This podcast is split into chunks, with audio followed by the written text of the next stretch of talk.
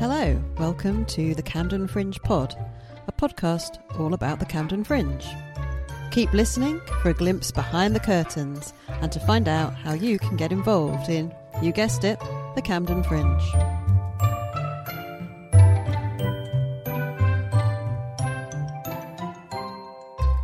Hello, I'm Michelle, I'm Zena. and welcome to Camden Fringe Pod, episode 5 Woohoo!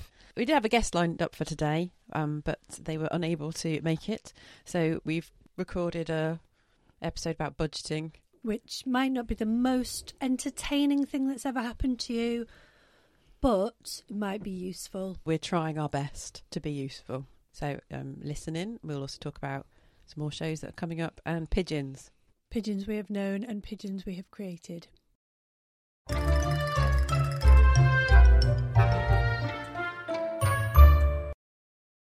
Budgeting. Budgeting. Think of us as your theatrical Martin Lewis money saving experts. yeah, I mean we've always we've always managed to run the festival on a shoestring, so Yeah. we probably are quite wise when it comes to this kind of thing. We're quite good at doing stuff for very little money. yeah, we're not probably not very good at doing stuff for a lot of money. No, we're not hustlers. That's not our expertise. So, when you are going to put on a show, you need to think about your income versus your expenditure, like you would with anything in life. When you're, you know, when you, think about your gas bill, can I can I put the heating on? Oh no, I can't because I can't afford to. So it's that kind of thing. It's like, do I want a gold suit for my Camden Fringe show? Yes, I do. Do I have the income to be able to afford the gold suit? No, I don't. You could try and borrow one from Martin Fry of ABC. He's probably got quite a few. He might be open to it. What you want to do is um, make yourselves a little spreadsheet if you can, or you could do it in a pocketbook if you're so inclined. And make some columns and actually think about your income versus your expenditure. Okay, so expenditure wise, I'm gonna th- I'm gonna name some things that I think you're gonna have to spend some money on. First one, Camden Fringe registration fee, ninety nine pounds. Mm-hmm. You can you can up your budget there if you want and spend more money and be included in our optional brochure. But ninety nine pounds is your your bog standard basic rate. It'll do the job for you. Mm-hmm. Um, your venue, you're probably gonna have to pay for a venue. Yeah, most likely. It's it's possible you, you might, if you have a little troll around Camden, you might be able to find a venue that's happy to let you have a very basic room for free. you could go to any pub around the Camden area, see if they've got a function room. They might let you have it, and you know, as long as you're not wanting whistles and bells and lights, lights, sound or anyone to help you. then you can do it. But you, you can, can hustle those things up. In the outgoings, things to think about cost of your venue, Camden Fringe registration. We also take a commission on ticket sales, so that's something that you need to remember to knock off in your budget, which is 6% of But you don't pay sales. any of that until you've sold some tickets. No, the venue that you book into, they might also take a commission from your ticket sales. Depends on each venue, they all charge different amounts. Technician, if you're a show that's going to need. Someone turning your lights on and off, someone operating your sound. So it might be that you don't need a technician. If you're just doing stand up, it might be a case of getting someone to just make sure there's a microphone there for you. But if you've got lots of cues and lighting changes, then you will need someone to do that for you. Uh, props, So if you're buying costumes, if you're buying props, that's obviously something that will cost money. yep. Um, I was thinking about your technician. There's Mm. also PRS to consider. hmm um, which is Performing Rights Society. So if you're using published music, you will have to pay to use that music. It's not free.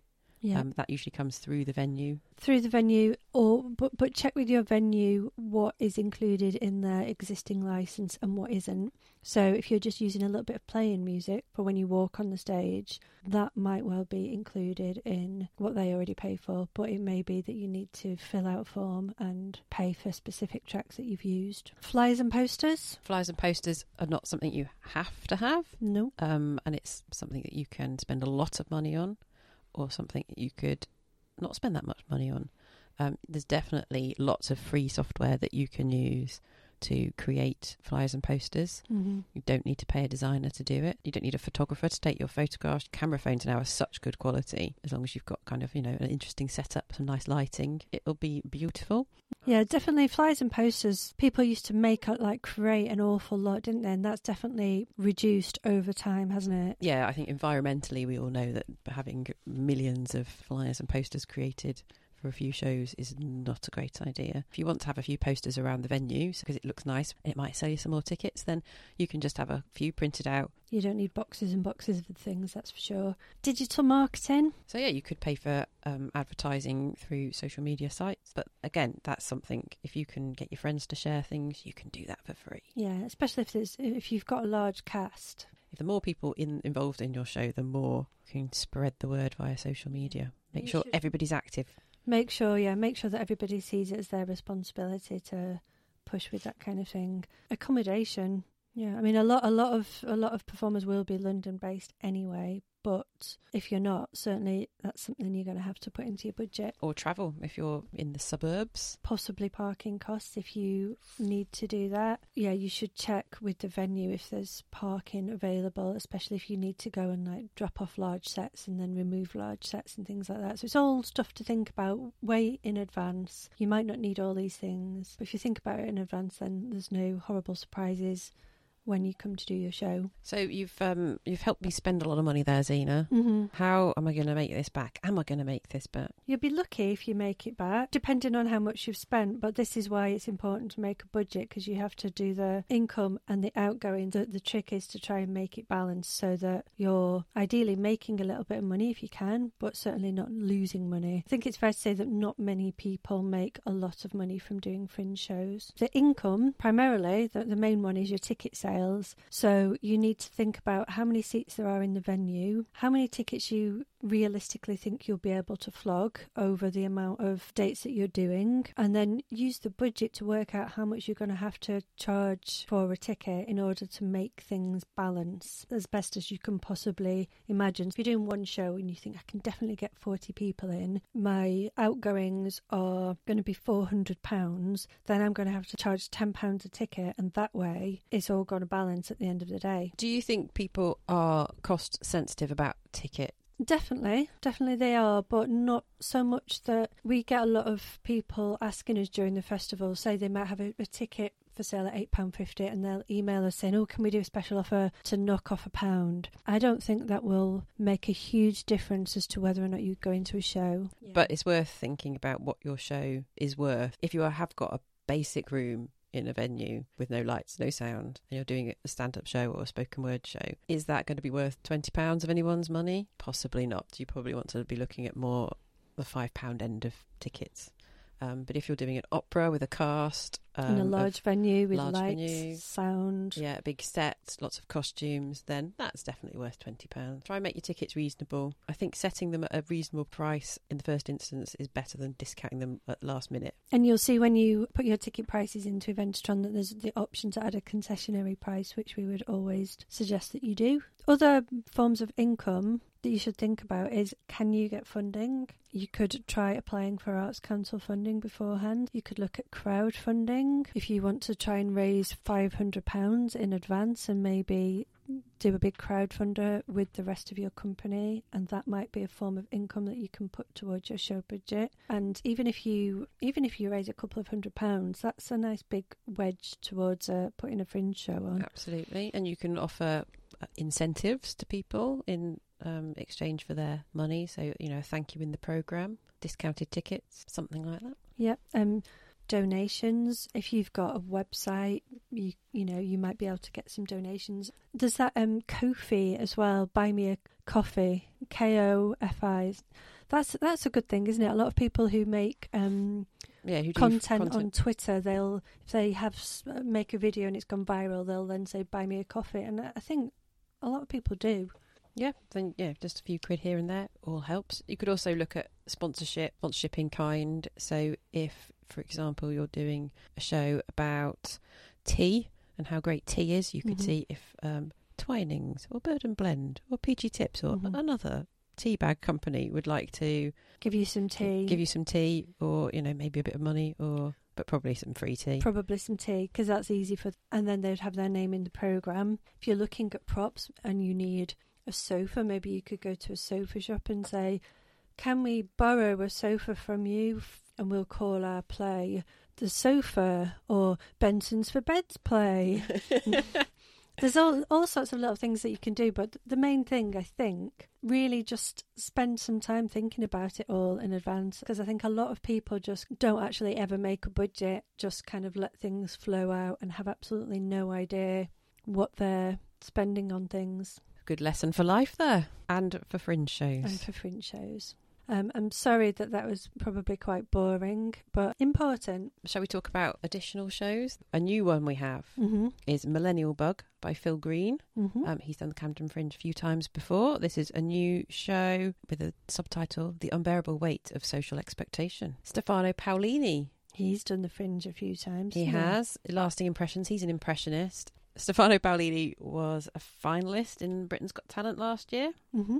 Um, so you may have seen him on the telly. Matt Green, another Green, but not related to Phil Green. Um, he's done Camden Fringe many times before and will Mhm. definitely be a future guest for us. He's doing a work in progress called That Guy. You might know him as that guy who does a lot of viral videos on Twitter, satire. James O'Brien is a big fan of him now. He keeps retweeting him. And you're a big fan of James And I'm a big fan of James O'Brien. There's a play called, wait for it. Do you remember that this is the play I was telling you about? Um, which will be on from the 11th to the 14th of August at the Hen and Chickens. I'm not really sure what this one's about, but it sounds uh, like an exciting collaboration between um, an actor and clown, a performance artist, and a ballroom and Latin dancer. Mm. It's going to be interesting. Yeah, I like the sound of that. It sounds very fringy. Oh, we've seen our new pigeon today for the first time. Yeah, we've got our first iteration of the artwork for 2023, and it's absolutely brilliant. It's yeah, it's it's more than our wildest dreams. so we could talk about pigeons. Yeah, we could talk about pigeons. I've had quite a lot of live pigeons in my life, uh, especially over the last five years. Me and Meredith keep finding them. I've only had two live pigeons. One came down my chimney, and another one was it was a baby pigeon that fell onto a roof and was being circled by cats. So that one got picked up by the RSPCA. The one that Mhm. came down the chimney was just fine. And did you just pop him outside? Yeah. Meredith, talk, what do you remember the pigeon that we found by Yeah. co-op? Yep. We, we we tried to save it, but it, it died. And then what did you do after it had died? We put it out for the foxes. Well, before that, you you drew it, didn't you? oh yeah, I drew it. You drew it, and then we put it out for the foxes. Yeah. Yeah. And but also Ponyo. We mm. looked after Ponyo for a few weeks and we thought it was a normal pigeon and we were trying to feed it worms. But then we realised it was wood pigeon and we fed it cereal. And then we took it to a bird sanctuary, didn't we? Yeah. Yeah. Where it grew into a very happy plump wood pigeon and flew away. And there was that. Do you remember? Oh, you weren't there. There was a. I went to the etc. when I was working there. I was walking down Camden High Street. There was a blue tit on the No, pavement. I do remember the blue tip. I almost stepped over it, and then I thought, oh, that's a bit weird. It's going to get stepped on. So I, I picked it up, and it just hopped onto my finger, and I walked through the pub with it on my balanced on my finger, up the stairs into the office. It sat next to my computer, um, and it spent most of the day with me. And then I let it out through the fire escape, and it just flew off. So there's nothing wrong with it, but it was very friendly indeed. It might have just flown into a window and been a bit stunned or something. Just needed a bit of recovery time. No, no, no. It just really liked me. Just wanted to hang out with you. Yeah, It was doing work experience. yeah. Um, so when I said we should talk about pigeons, what I meant was talk about Was it not that? No. It's not pigeons I have known. why why do we have pigeons? What's the significance of the pigeons? Why do we keep to, why do we keep talking about pigeons all the time? Oh time? well, somebody told us a long time ago. Do you remember? There's a lady who came to the office when we were working at the etc. and told us that we should have a brand, and we were like, "What? I don't know what you mean." And she's and then she said, "You need to kind of think of a think of a thing, and that should be your thing, and then you you be that thing every year." And and we were like, "Oh well, we both like pigeons, and there's lots of pigeons in Camden." That's what happened. You- You're looking at me like you don't believe me, but it definitely happened. I definitely don't believe you. what do you mean you definitely don't believe me? What, who is this lady? A lady came to Who is the lady? I don't, someone who'd emailed us thinking that she could make some money from us, not realizing that she could never make any money from us. And she came to our office to talk about branding. I think she was hoping that she would be able to make branding for us and that we would pay her.